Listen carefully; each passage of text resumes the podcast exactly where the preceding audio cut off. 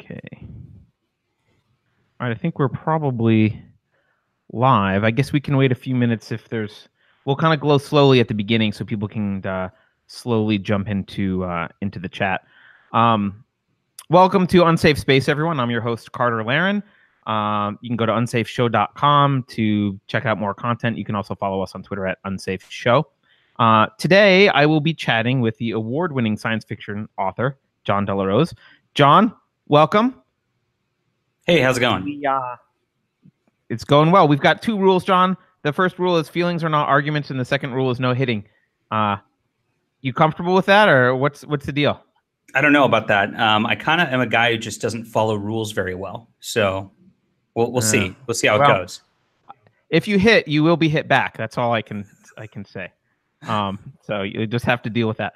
So um, Jon is, uh, like I said, he's the a best-selling author. He he's the author of For Steam and Country, which is uh, part of the Baron von Monocle uh, series. It's it was the number one bestseller in the young adult steampunk series. Um, I just read the first book and enjoyed it very much. I think it's uh, a little bit much for my daughter, who's not quite that age yet, but uh, but I told her about it, and she's excited to read it when she's uh, maybe a couple years couple more years. I, I think eleven good. or eleven or twelve is fine uh, for that. There's there's really nothing like I, I, would say like content that they wouldn't get on any TV show, pretty much. But uh, you know, there are some violent parts. Yes. Yeah. Not all of us let them watch any TV show.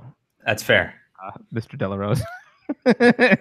um, and uh, and also, I think was it the Conservative Libertarian Fiction Alliance Book of the Year as well? Is that correct?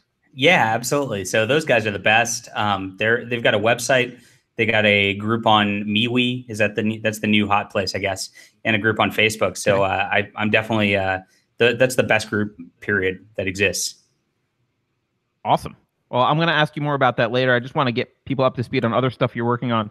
So there's also a book called Ember War by uh, Richard Fox. and Richard won a Dragon Award in 2017 for a different book, um, but you are taking Ember War and turning it into a comic book. Is that right?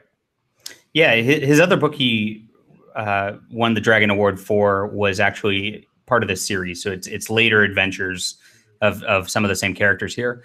Uh, so this this was really the one that is the first book that kind of lays the groundwork for it. So I, I think uh, you you mentioned before that you read it and it lays out nicely like a movie, like I always talk about. So it, it was a natural one to try to adapt into comic books.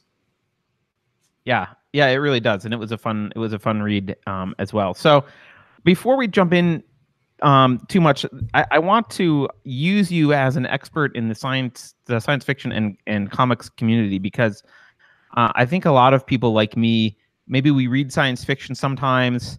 Uh, we're familiar with some of the classics, but we don't really, we're not really aware what's happening behind the scenes. And so when we see things like Hugo Award winner or Nebula Award winner, like that, that means something to us um, and we maybe aren't familiar with the Dragon Awards or the CLFA, and we're not really aware of what's going on behind the scenes. And there's been a lot going on behind the scenes.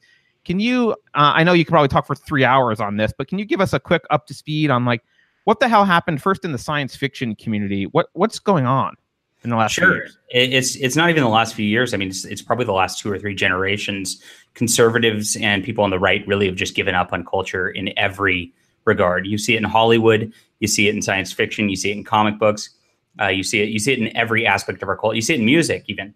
Uh, there's there's just nothing there. And what happened was uh, the establishment publishing houses and all that kind of got together and over, over time they just kind of replaced all their competent good people with you know the insular it's almost like an atlas shrugged story right? You know the, the company just ends up with uh, with the nepotism and all this other stuff. the, the yes exactly. Exactly. And uh, and then they just put in these put in these stupid people over and over and over again. And you you get you know several iterations over that over 10 20 30 40 years 50 years really. I mean we're talking since the 60s is when it really started um, and you end up with just these like political hacks who are now in charge of these publishing houses. And so um, i mean the book sales have gone from you know they used to be in the millions in the 70s and 80s down to the point where like these bestsellers now are selling in the tens of thousands. So it really has just torpedoed. People have tuned out. Normal people have tuned out. And so they just keep uh, you know, kind of regurgitating regurgitating the same political nonsense to their echo chamber, and that's what we found. Now, Amazon kind of has even the playing field a little bit. So, a person like me can just go out there with a small press like Superversive and, and put out a book and sell just as many copies as as somebody you know who's a, a very popular person in a bookstore or whatnot. It, there, there's no there's no gateway anymore. Um, but yeah, they they took over things. The extreme left took over everything in science fiction publishing. Uh, they made it so that these awards that used to mean things that used to be respected uh, because of their you know cool conceptual stuff that like Heinlein or Asimov or whatnot used to do are now just given out because the person is writing about like a transgendered lesbian knitting circle. Which, by the way, um, I run a uh, another YouTube. Thing, right? Oh, I'm I'm writing this with uh, with our mutual friend Katrina. Uh, we are writing a story about a transgendered lesbian knitting circle. It'll be out in my short fiction. Oh, you know, I just talked to her a couple hours ago. She didn't mention this. Uh, I don't know if she's proud of I'll it. I'll have to get the 411 on this. yeah. So, um, so you're basically, it sounds like, by the way, it sounds like what you're going to do is kind of uh, punk the science fiction industry in a way similar to what the uh, science community has been doing to the humanities, like the psychology and those with crap papers. Is that the absolutely, plan? absolutely? That's the plan. Awesome. So there's there's basically a bunch of alternatives that have that have sprouted up. You've got Castalia House publishing, Silver Empire, Superversive, who's published me as as mentioned, and hi, psychology nerd and Serena over there. Uh, I I know you guys. Welcome. Um, so. Uh, yeah, we're, we've just kind of been doing our own thing uh, and and running a parallel path, and and you know we're we're making science fiction great again. So, um, walk me through this. How do you like? Let me let me be the uh, the play devil's advocate a little bit here. How do you know that the science fiction community has been taken over, and that's why these books are getting awards, rather than they're just great books and would, you like me to? I could. I, I, could. I could do a dramatic reading of the story "If You Were a Dinosaur, My Love," uh, which is a story about fetishizing uh, a dinosaur and and saying how they would, uh, you know, do interesting, weird. I, I well, interesting is the wrong word. Uh, creepy sexual things to this person, even if they were a dinosaur, uh, and that it doesn't matter, and they could transform into a dinosaur or whatever, and it it'd just be a great romp um, there's no story to this story. You know, I don't know if I want to, that dramatic reading actually, Jon. It, it um, won the Hugo Award, though. I mean, it has to. It has to be great. Oh, it it won the Hugo Award. Yes, so that's that, that's the type of fiction that is is actually now uh, getting nominated and only wins. You cannot. You basically cannot uh, win this award unless you've got this sort of weird content in your fiction. In the last two years, you can actually um, not win unless you're a woman. Uh, there is not there's not a there's not a male person who won any of the major awards in the last two years. Okay, so talk about I, I the response to this, I guess, has been the Dragon Awards and the CLFA. Can you talk about those two things?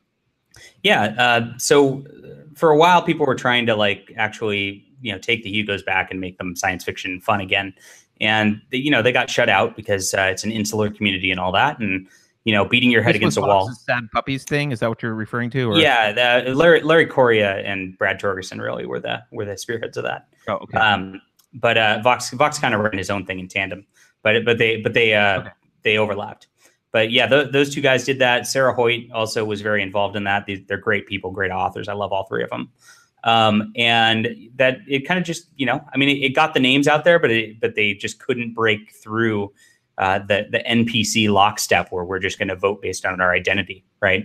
And so uh, they even, you know, they got people nominated like Jim Butcher, who's you know one of the best fiction writers out there today. If Jim Butcher can't win an award, like you know that that that says something. So um, okay. it's not like he's a political guy. It was just they were trying to get the good books out there. So that happened, um, and eventually they just said, well, you know what, screw it. We're just going to uh, move over to Dragon Con and open up some awards here. Uh, and Dragon Con, you don't have to pay to vote; you just have to register, and anybody can vote. And so they get a lot more voters, and it's more indicative of what people actually like, uh, which was kind of the point of that to begin with. It wasn't. It wasn't really so much a conservative uh, movement. It, well, it is. I, mean, I, was talking to Edwin Boyette on the phone uh, for people who know who he is uh, just about an hour ago, and he was. We were talking about. He he mentioned that even something that's not explicitly conservative, that things that are apolitical these days, just because they're not lockstep politics, that is actually a conservative thing at this point. So, so it's actually non-propaganda is non-propaganda is considered conservative at this point. It's very bizarre, uh, and it's it's it's it's very true. I laughed at when I heard him say this. He's like, "It's it's true," and I'm like, "Yeah, you're right." Um, if if you have that non-identarian politics uh, to your work or whatever, you are the outlier. You're ostracized, and therefore it is kind of like a conservative concept because we're trying to conserve culture, right?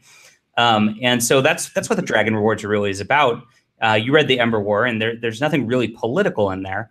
But you know, you get down to its base, it's got you know a, a corporation that's actually doing the right thing. It's got like a CEO who's like trying to rescue humanity. It's got uh, like everybody in the military are actually the heroes. The fact that you have those three things that that would never happen in mainstream traditional publishing today. Those things are like, you know, the, the, the corporation has to be evil. The military has to be evil. That's just the way that they work. Um, and just just that subtlety there, which you know shouldn't matter, uh, ends up you know making political waves for for whatever reason. So I mean, this to me again as a, as an outsider, this it sounds very similar to just Hollywood and how movies are made, right? It's always the CEO that's the bad guy. It's always the evil corporation, um, and you know politicians are often you know well-meaning, even if they turn out to be corrupt. It's usually because they meant well in some way, or or maybe sometimes have some weird deviant behavior, but uh, it's generally this. I, will call it like uh, the Star Trek utopia uh, model of you know, if if we just have enough resources and food replicators, everyone will be happy and productive and and get along, and we'll all be singing Shangri La and Kumbaya, whatever in Shangri La. Yes, exactly. That's exactly what happens, and it, and it's not necessarily that they even intend on putting these messages in there. It's just it's just a that's that's what they believe, so it just naturally comes out. And I, the same thing with the Ember War. It's not like he was out there to necessarily write a pro-military thing. Uh, Richard Fox is a veteran, so of course he has a pro-military experience. He had a he, you know, he's got great combat buddies he had in the military, and he he knows that his experience in life is better for having served his country, and so that that just naturally came across. But the problem is, you know, in these industries like Hollywood or books or comics, they only put the same types of people on these projects. You you as much as they you know espouse diversity as their as their number one goal, uh, all the people end up just spouting exactly the same thing all of the time. So let's so uh, science fiction is important because it's where our movies come from. The books are, the books and comics are important because that's really where a lot of movies draw from from that material, and that and that's what the the larger masses end up seeing. Um, but I want to I want to I'm going to get back to one thing before we talk about that. Um, you mentioned that you know book sales, science fiction book sales have been dropping. Couldn't the counter argument be like, well, that's because the internet. That's why book sales have been dropping. It has nothing to do with crappy books. Um, how do you know that's not true? That's typically what they say, but I mean, this just okay. You know, I mean, it kind of it kind of ends up being obvious that like if something's not fun in your entertainment industry, uh, people are not going to tune in. It, I, I, think it's more of an Occam's razor thing. The internet is not Occam's razor. The internet means that more people can find your books easier. Uh, what I've found with the internet, I mean, if I if I didn't have the internet right now, I mean, I'd be selling you know 20 copies to my immediate family or whatever, right? But because of yeah. the internet. I've I've got these thousands of people who've, who've, found me and have been able to buy my books. I mean, so that that doesn't really uh, make a lot of sense there and doesn't compute. So what is the so so in that case what are, what do the Amazon bestsellers look like? Are are these uh, Hugo and Nebula award winners? Are they Amazon bestsellers as well, or is it some of these other books that you guys think are being ignored that are selling better? For the most part, it's the ignored books. I mean, I've seen a couple of the Hugo books get up there also, uh, but you know, you don't you don't sure. see them often. I mean, I I was uh, you know I don't like to talk about other people's books, but there's this there's this large uh, author who has a very big following, who I'm just not going to name, and I'm not going to name intentionally. This is part of the part of the war, right? So if I start talking about a person, sure. you, you, know how it works, right? Um, yep. But this person, this person has a pretty big name within the community, very highly regarded, and I I tracked the books on Amazon rankings earlier this year uh, because she came out with a book, and I determined just based on what I was seeing that she sold less than 20 copies of her book. Literally, this person has probably 20? yeah, less than 20. Correct. This person is big in the establishment, gets published in uh, all the magazines, uh, is very is very highly regarded, very prolific, um, and is very well known by a lot of people. Um, you would expect uh, the books to you know do better than mine by far because uh, at least in terms of you know Twitter following, the magnitude is, is much higher than what mine is. Uh, but she sold less than 20 books. And then I came out, you know, in July with my night training novella, and it, and it shoots up to number one, and you know sells a thousand overnight. So it's like there definitely is a disconnect between what the fans and the readers want versus what the insular community of the uh, of the I guess approved authors want. Sure, this is reminding me of the kind of art community, and I, I mean like visual art community, um, which is you know kind of went off the rails much sooner. I think um, decades and decades ago, where uh, stuff that you know a five year old could paint is considered a masterpiece, and the kind of some of the classic uh, Renaissance artists are are largely ignored and or even mocked. People who try and uh, have that style today as artists, as serious artists, are often mocked as being uh, realist, as derivative, right? Problem yeah. Somehow. Right. Yeah. um, and if only you could, you know, throw some bits of smushed sandwich and cigarette butts in your painting while you, you know, threw threw paint around on the floor, then you would be a true uh, Jackson Pollock. Uh, so it, there's definitely a parallel here. It seems like, and, and science fiction maybe just was lagging. Yeah, hundred um, percent. I I don't even know that it was lagging. I mean, it's kind of like I said, it started in the '60s. Um, we're you know we're both we both mentioned Heinlein and like him, but you know if it, once you start getting into his 70s and 80s work, it just becomes degenerate garbage. I mean, you know, I'm not going to mince words on that. oh, really I haven't does. read. I have I haven't so, read anything. Oh. like that. Okay. I'm so more it, of like a does. the harsh mistress yeah. kind of Heinlein guy right? Yeah, so. and and you get the you get the first seeds of that there uh, because he starts he starts talking about like you know the like um, the the family relationships dynamics, you know, and, and you know you're married to like 15 different people or whatever. That starts That's in there. True, yeah. He, but you know yeah. later on it starts it starts getting into like you know characters banging their own mother because they're traveling back in time and uh, and and he's very explicit about showing those scenes and stuff like that. It's disgusting. So right. um, that it, well, it definitely he's more of a libertine, I guess, than than a libertarian or conservative kind of. Yeah, it was. uh, right? He'd definitely be considered conservative now, just because of his uh, his uh, governmental, you know, right. sort of uh, laissez-faire capitalism right. stances. Right. Kinky sex doesn't make you uh, liberal anymore. I guess is the. Not at all. I mean, we, we we we we have a we have a president who uh, I don't want to go into that. yeah, fair enough. Stormy Daniels can talk about that later. Um, so uh, so let's. I just want to throw one more thing out, and then I want to talk a little bit about uh, for Steam and Country. Um, the the one other thing I want to throw out there is, you know, do you think this was a kind of you almost make it sound conspiratorial, like this was a concerted effort to kind of move in and take these industries over. Do you think that's the way it was, or do, was it more that um, you know the the colleges you know, these people come from humanities departments in colleges and they've been cranking out uh, you know basically marxist zombies for decades. Eventually those marxist zombies are going to be in positions of power in any humanities job right? Yeah i think i think it's partially that. I think it's a little of both right? Uh, you, you had some people who really wanted to take power. Uh, you had some uh, with the science fiction writers of america which is like the the writers guild. It's like the the uh, the hollywood screen actors guild or whatever right um, it's it's the only guild out there. Over time, like they they sort of changed their purpose and their ways, and and got some people in there who were like a little less qualified. And and once those people got power, they just made sure their other friends had power, and that's how it went, right? Um, and it, it, it's more about you know their personal personal power structures and uh, making sure your friends are in high places more than probably you know the, an actual political cause out of it but all these people all just happen to have the same political cause because otherwise they wouldn't be friends. So it, it all ties together, I think. Right. Okay, that that makes sense. And, and actually, there's one other thing I, I realized we need a, a, a, the skinny on from you, which is Comicsgate. Uh, I've seen the hashtag. I kind of now, because of talking to you, know what it is a little bit, but I had no idea what was going on in the comic book community. And even though I don't really read comic books, again, it's important because a lot of movies come from comic books. Um, so, can you tell us what's been going on in the comic books community?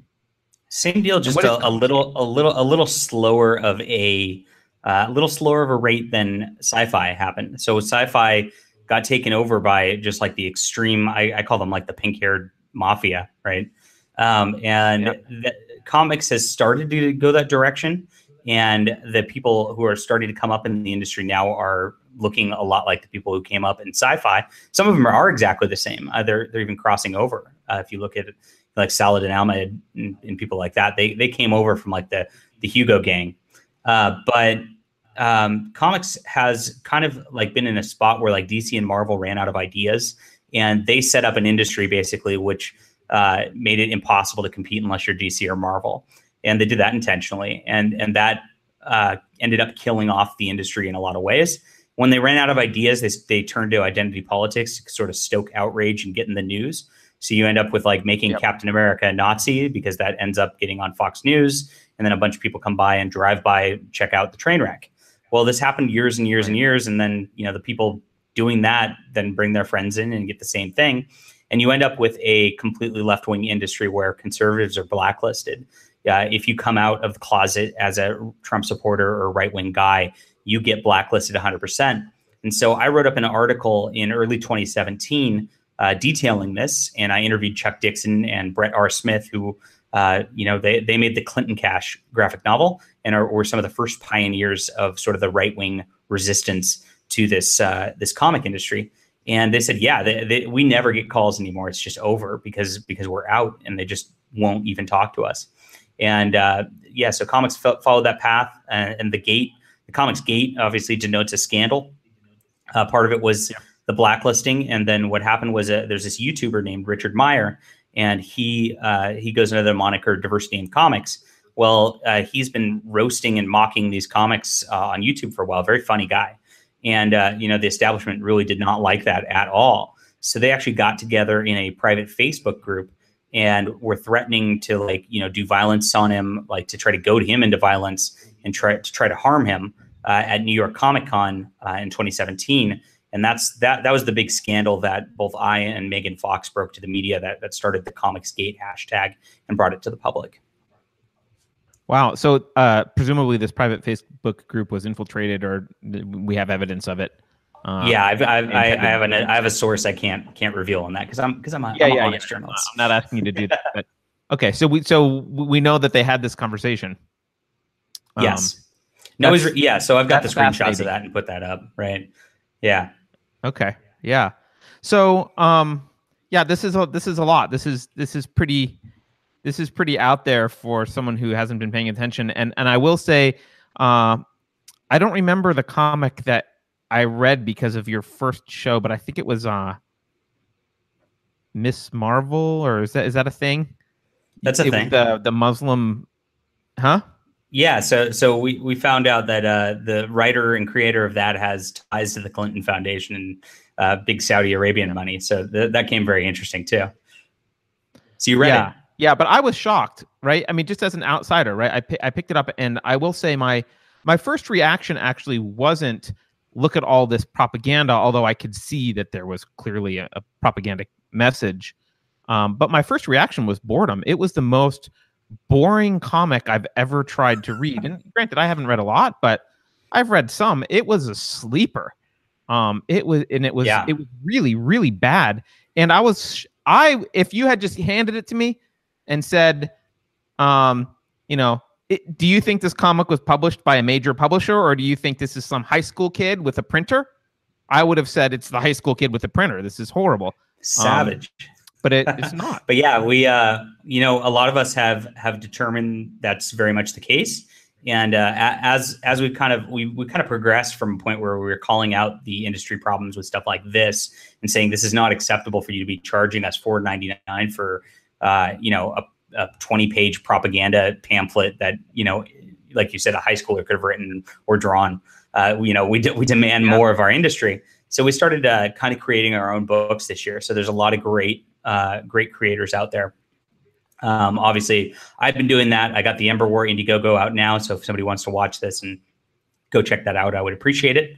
Um, and then you know, lots of other people like Vox Day, Chuck Dixon is making his own books. Um, uh, I'm I'm really uh, excited for uh, Doug Doug Doug TenNapel. I forget how to pronounce his last name, but he was he he made Earthworm Jim, the the video game in the '90s. Uh, he's doing his own. It's called Big, Bigfoot Bill. Just a lot of great stuff out there that is rebelling against this industry right now. Awesome. Well, I'll definitely I'll post a link to the Indiegogo campaign uh, below uh, when we're done. People should definitely go contribute and join that. So, all right. So you helped us, gave us some background on science fiction and the comic communities a little bit. Um, I know you and I could just talk general politics for a while, but um, you happen to be an expert at your own books as well. So I want to I want to talk a little bit about kind of your thought process. And I don't want to do spoilers, but I did read the first of the, as I mentioned, the first of the Baron von Monocle series um, for Steam and Country, and it's yeah. basically would you I would describe it as maybe a coming of age slash adventure book um, featuring a teenage girl. Is that would that be accurate? How you would describe it, or no? Yeah, that's uh, that's exactly how I would describe it. It's a, a fantasy world with uh, with steampunk uh, aesthetic, and yeah, it's it's 100 percent a coming of age. That was the intention of it. So my first, um, I, I had to think a little bit deeper before I had an answer to this question. But my my immediate question after reading it was, it's featuring a young female lead who's actually in a traditionally male role. She's not like uh, Martha Stewart, young female lead. She's like a swashbuckling fighter, young female lead. Um, and my first thought was like, why does the social justice warriors? What's wrong with this? like, what? Right.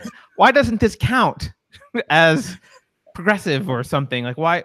Why is why why, did, why does the why does the why does the Hispanic guy who writes uh, the strong female lead uh, not get the kudos? Well, it's it's totally yes, based I forgot on. To, I forgot to mention yeah. that you're the the leading yeah. Hispanic voice in in science fiction, right? So the Hispanic guy writes the story about a strong female character. Frankly, um, you know, doing things that are very unlikely for a 16 year old female to be able to accomplish, right? So really pushing the like strong woman narrative, uh, but still apparently you're a Nazi. So I want to know why why that is. Why are you so horrible, man?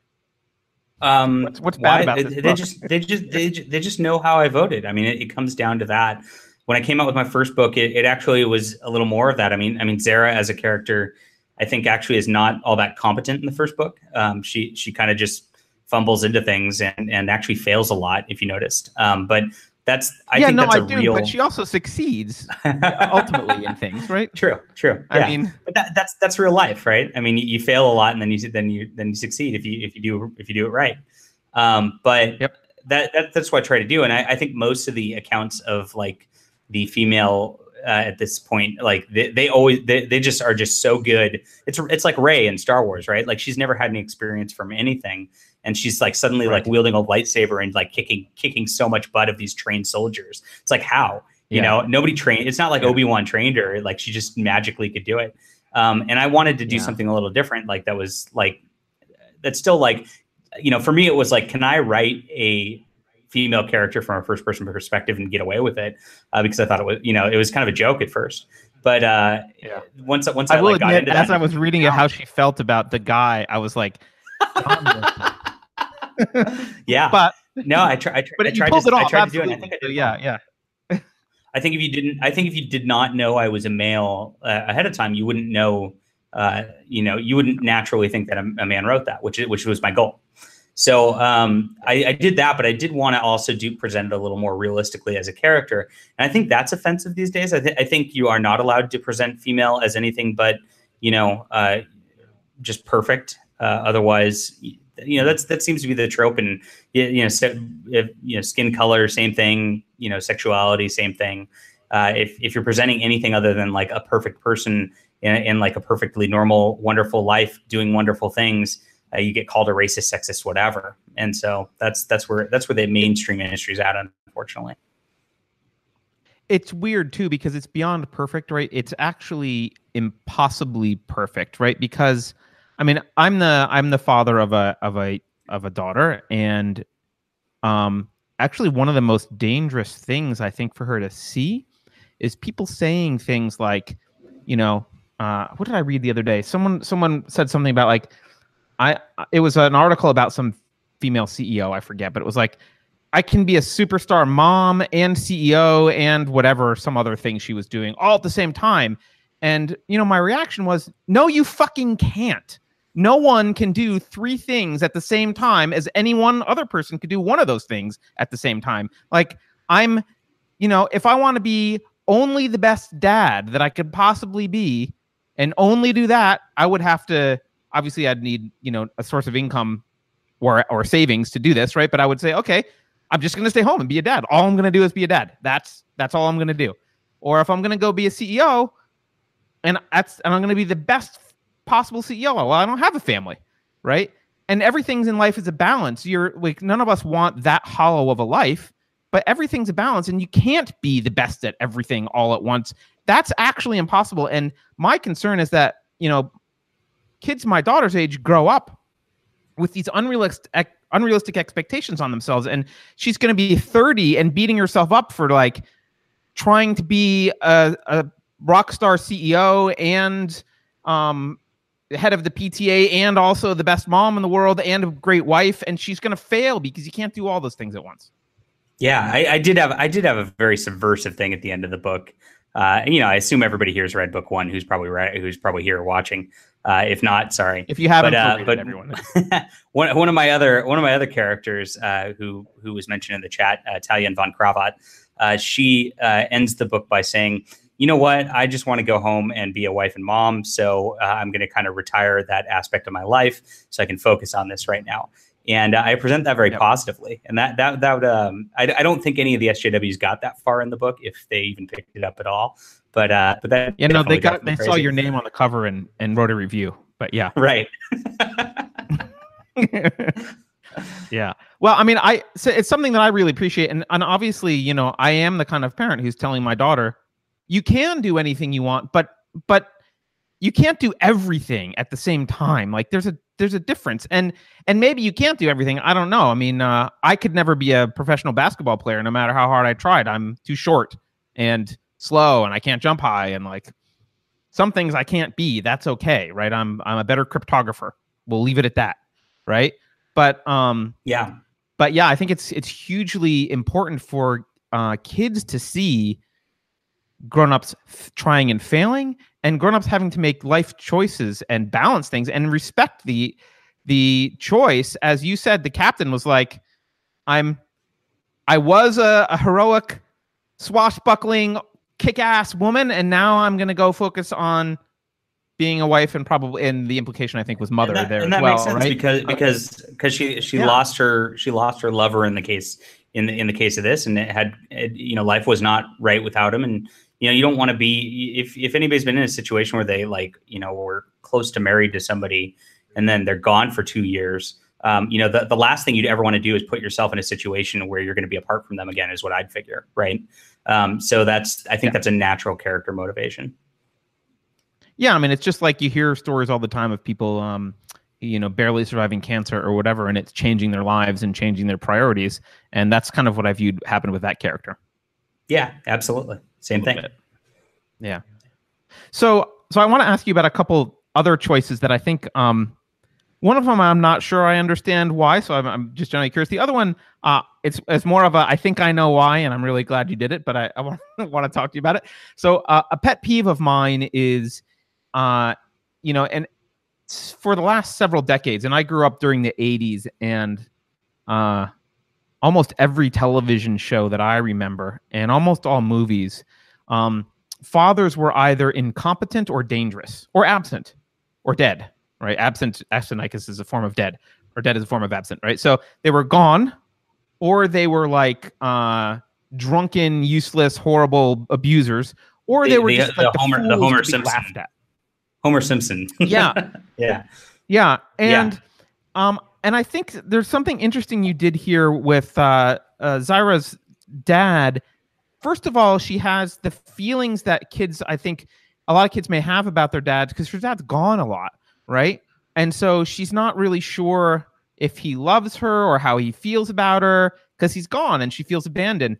But she comes to discover uh, a different kind of fatherly love than what she thought the love would look like and, and realize how much he did love her and how brave and awesome and what a heroic man he was and how much he was doing to basically protect her and her family even at the expense of of uh, p- perhaps his daughter's love and i, I want to ask you about that choice um, you know, I did. I don't think I. I don't think I intentionally did that. I, no? I, definitely. I mean, no? I don't know. Um, it just came out. I mean, I was. I was thinking about it, and I was like, you know, my original base concept was like, okay, what what happens if a girl inherits an airship in the middle of a war, right? Um, and that was just like the base base concept. And I'm like, okay, well, the next obviously has to come. She has to inherit it somehow. So, uh, you know, I guess her parents have to be dead, right? Or or maybe. Yeah.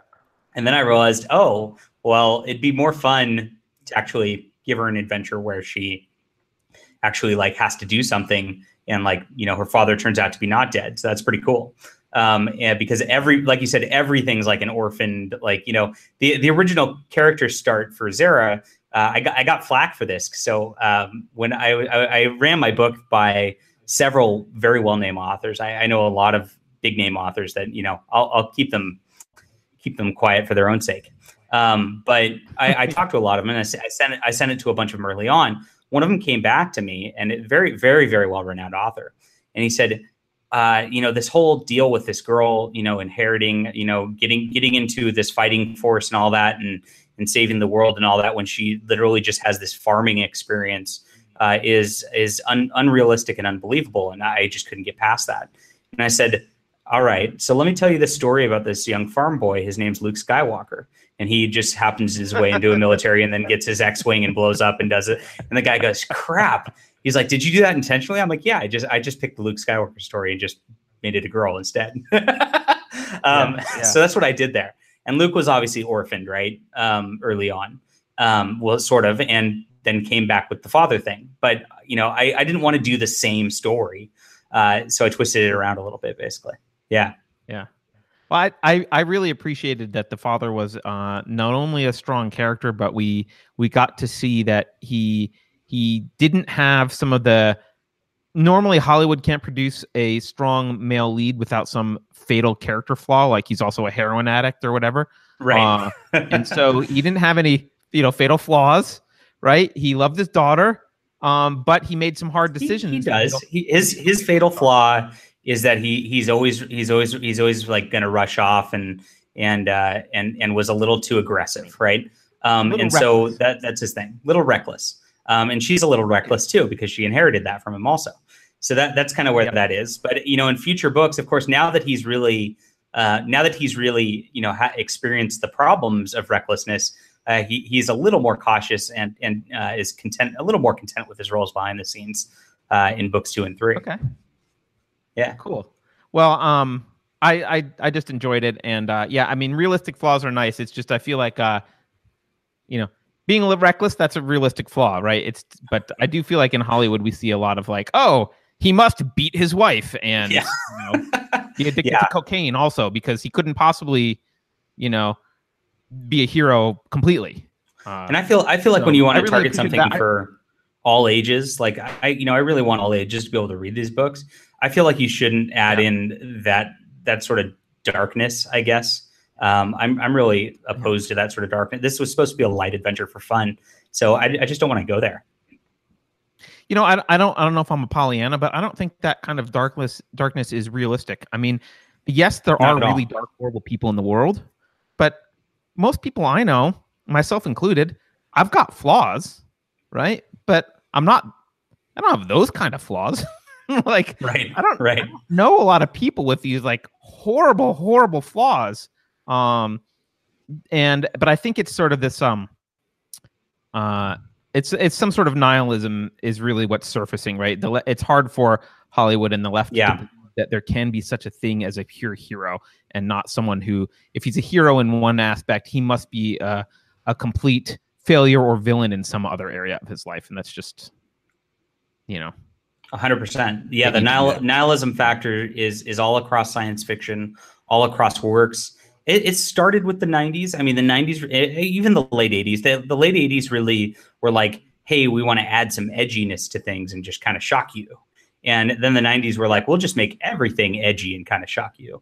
Then the early 2000s were like, we're going to go so over the top, it's going to be it's going to be like so shocking you won't even believe this exists. And then and now we're now we're in the 2018 and it's like, where, where do you go from here? And uh, and so it's just bleak, bleak, bleak, bleak, bleak all the time. Yeah, yeah, it's pretty crazy. I want to ask you another thing about a choice you made in your book. Um, the enemies, and and by the way, if you can't say this without um spoiling later books, don't. Uh, but it's interesting to me that you chose to make the enemies ultimately all under control of this other darker power, I'll say, without giving away too much, rather than like, oh, it turns out all the people in this other country are just evil, bad people. Um, they were actually controlled by something, and underneath we see maybe they're not much different from us if you can rip that control out of their brains. Um, can you talk about what that the choice of that and why you did that? Gosh, um, that's a tough question. Uh, that that just came from the plot point, um, really. Um, I I liked uh, I just I've just always been into like old fantasy pulps and all that, and like you know a big a big portion of this is like the super sol- the super soldier serum concept.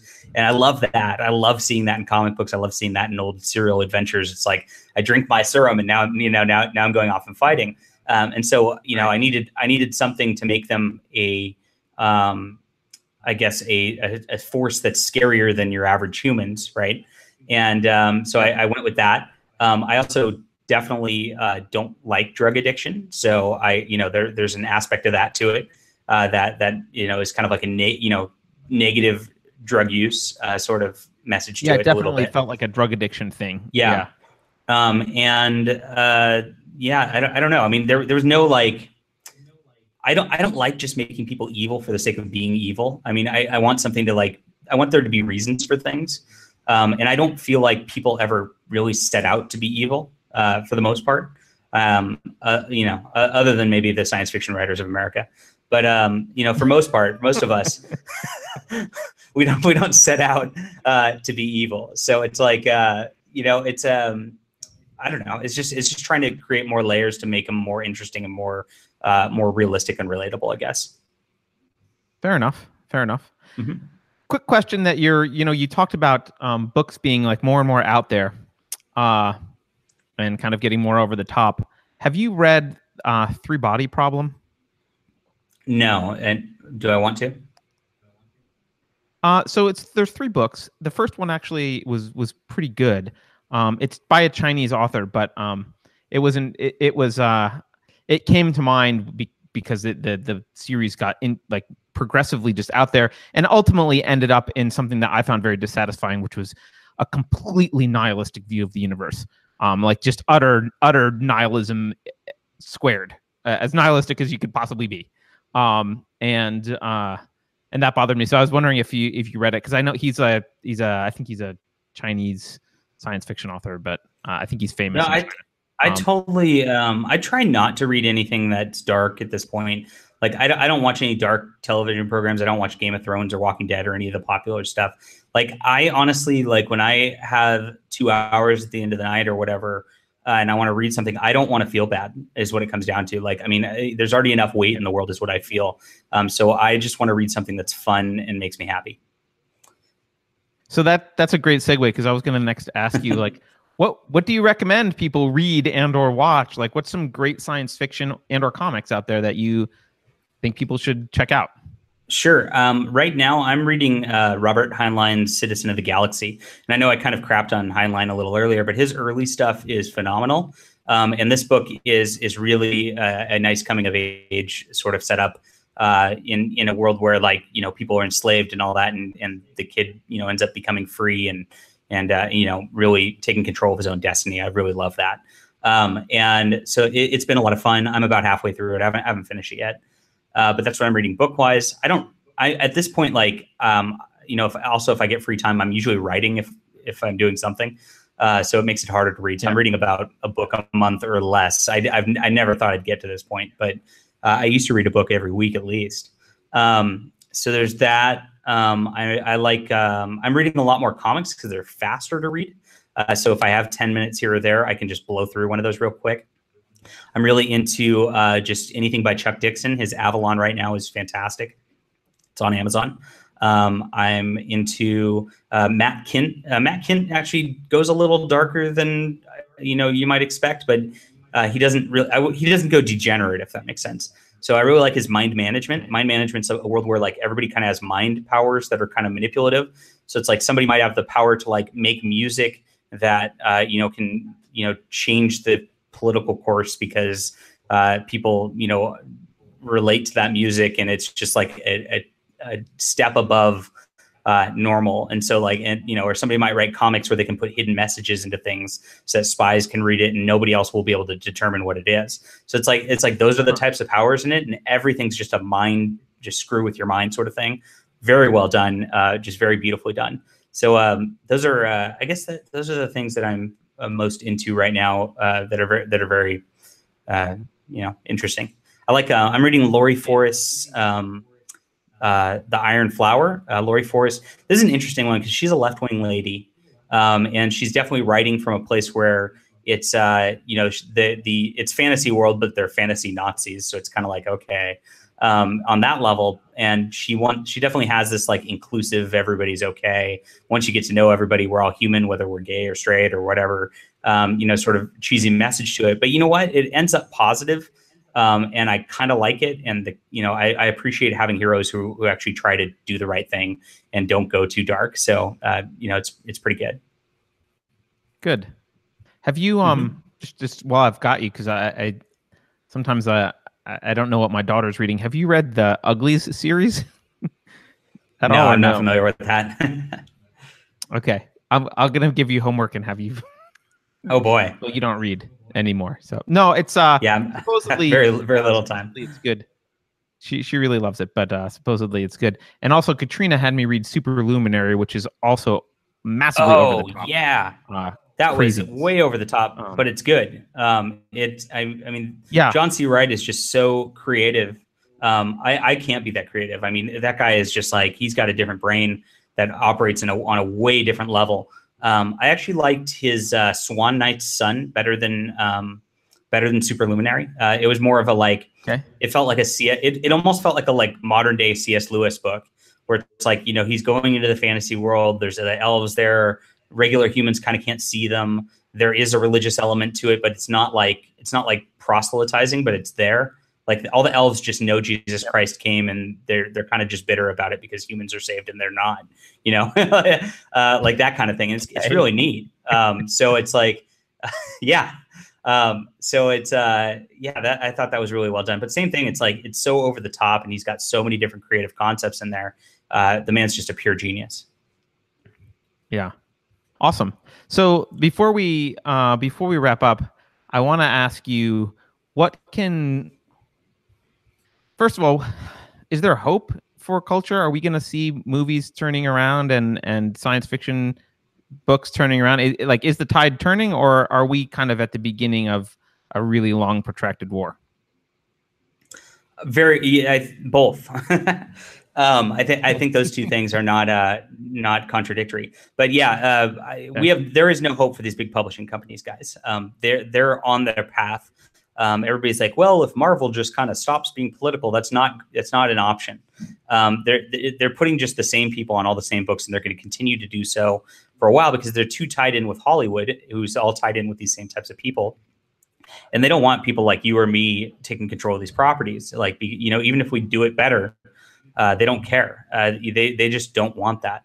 So it's not going to happen with these big companies. These big companies are are in their death spiral. Um, you know, not only is there the political element, but all of them are out of ideas too. They they've ridden these same properties like Star Wars, like Mar- Marvel Comics, uh, like any of this stuff. They've ri- ridden these properties for like 50 years hard. Um, and there's just nowhere really to go with these characters uh, anymore. There's really not. There's no need to have another Spider-Man story at this point. I mean, let's be honest. So they're they're they're going to continue down their path. Um, now, indie is uh, there's been indie revolutions for a while. There's been three or four different indie comics revolutions, but the problem with distribution, because there's a monopolistic distribution in comics to comic shops, uh, has kept everything kind of at bay every single time. You might get one or two creators here uh, or there, But um, you know, I think the next step on on the comic front is really going to be doing something through Amazon, uh, trying non-comic drop distributions and things like that uh, to kind of buck that distributor that's too tied in with Marvel or DC to do anything.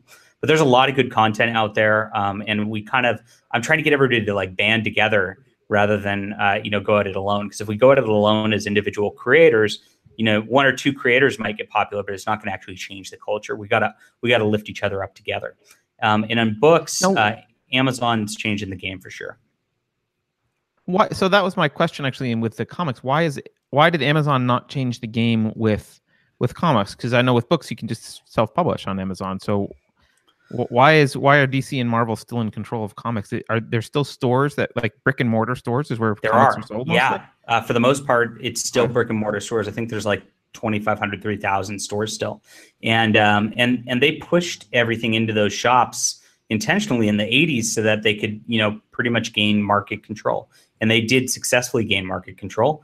Um, and, but it, you know at the expense of everything else. There there used to be like Western comics and sci-fi comics and and uh, you know romance comics and things like that. Well, because the superheroes kind of went into this model, uh, this business model, everything else just kind of died out because it didn't, it wasn't able to, uh, you know, break in when when they were flooding the markets like they did.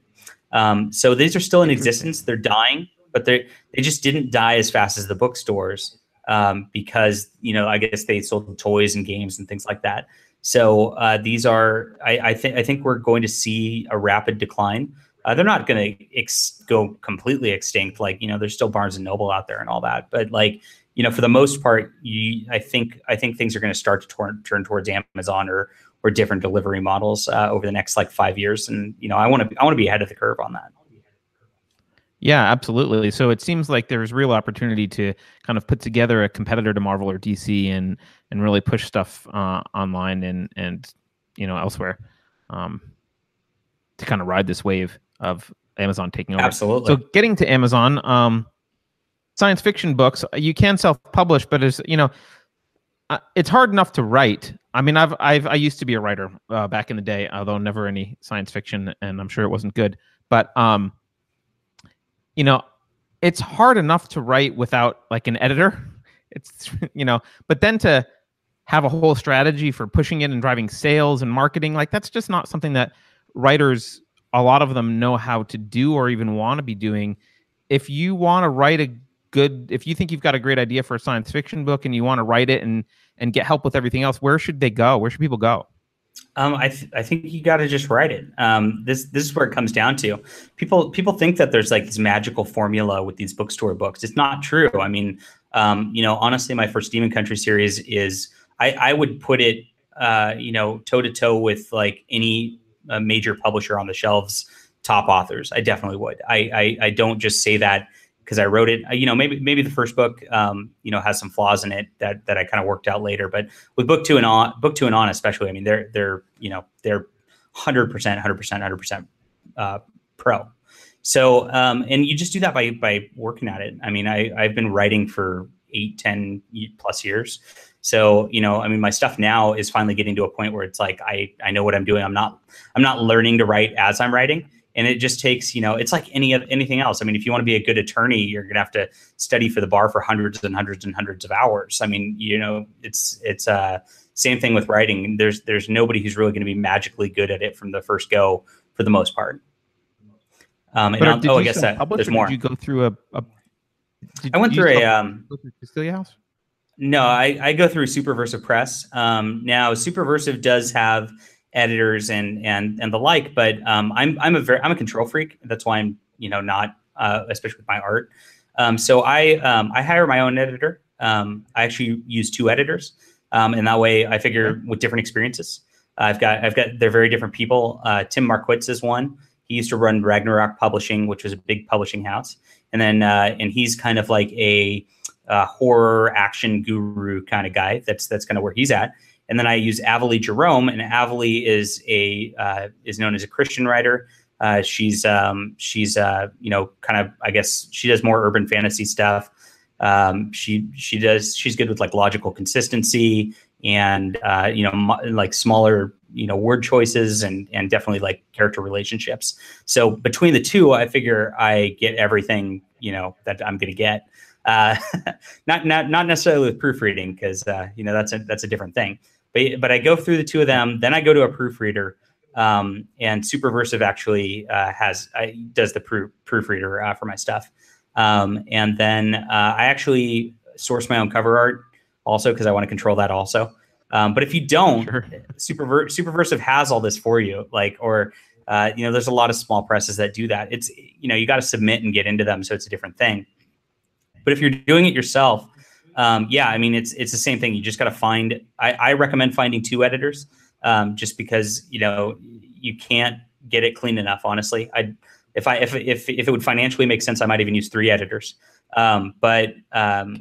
I, I, would do that. I wouldn't skimp on that, and I wouldn't skimp on the cover art because those are the th- you know if you have a clean book and clean cover art, uh, you know that that definitely signals to people that oh this is a professional product project and not somebody's hobby. And then you you don't necessarily need to go through a, a publisher. You would recommend people just publishing on if they do those things, just publish on Amazon themselves, or what? Yeah, you, you can go through a publisher. I mean, the the publisher helps you uh, if you can't afford to do that, right? Um, so that's where that's at. But uh, I mean, if you can afford it, I mean, I, I would say my books cost about 2000 2500 to produce. So, um, okay. I mean, they're all, they're all profitable. Um, but otherwise I wouldn't be doing it.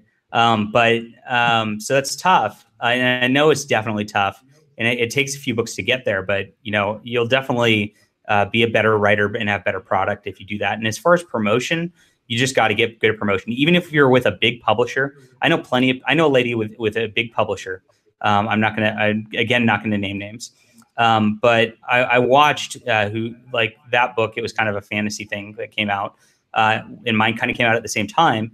And you know they they gave a little promotion, like they got a couple of reviews from a couple different magazines and stuff like that. But I mean, how many people really read these review magazines? Not many readers actually do. So, you know, people discover it from the cover, from the blurb, and from seeing you out there and seeing you do your thing. So, uh, this person is a lot shyer than I am, and it ended and it ended up, I mean, not selling nearly as well as for Steam and Country, uh, mainly because I put myself out there and I forced myself to work at this like it's a job. I'm on I'm on these YouTube shows all the time, trying to talk about my works and stuff like that as a job. It's like you know, I love talking to you. Of course, you're a great guy, but you know, if I wasn't selling stuff, would I, would I be doing this? Probably not. Right. Yeah. No. Of course. Right. We'd be at a ball. Um, we'd be at a ball game. You know. yeah. You and I would be talking. It just wouldn't be live on air. Um. So, right. all right. All right. Well, cool. Look, I really appreciate your time. On on that note, can you direct people? Where do you want them to go? If there's one place or two places or whatever, a few places you want people to go, where should they go to support what you're doing um, and to find out more uh, for all your projects? Yeah, um, please back the Ember War. That's my main thing right now. It's almost at twenty thousand. Uh, that's what we need to pay for the art and all that. So uh, we need to just cross that finish line. Uh, very, it's going to get there pretty soon. Uh, you can make it happen. It's on Indiegogo.com and just look up the Ember War. Uh, otherwise, all my stuff's on Amazon. So uh, just just go to Amazon, look up my name, and you'll find my stuff. Cool. I'll put links to stuff below. Um, but again, thanks thanks for joining, Jon. Um, to everyone else, uh, please, you know, go to unsafeshow.com slash subscribe. You can support the show on Patreon, actually, patreon.com slash unsafe space. Uh, we're just starting out. So anything, just sharing and liking is helpful. And following us on Twitter at unsafe show would be awesome. So uh, thanks again, Jon. Thanks everyone. And uh, I'm sure we'll talk again later. Cool.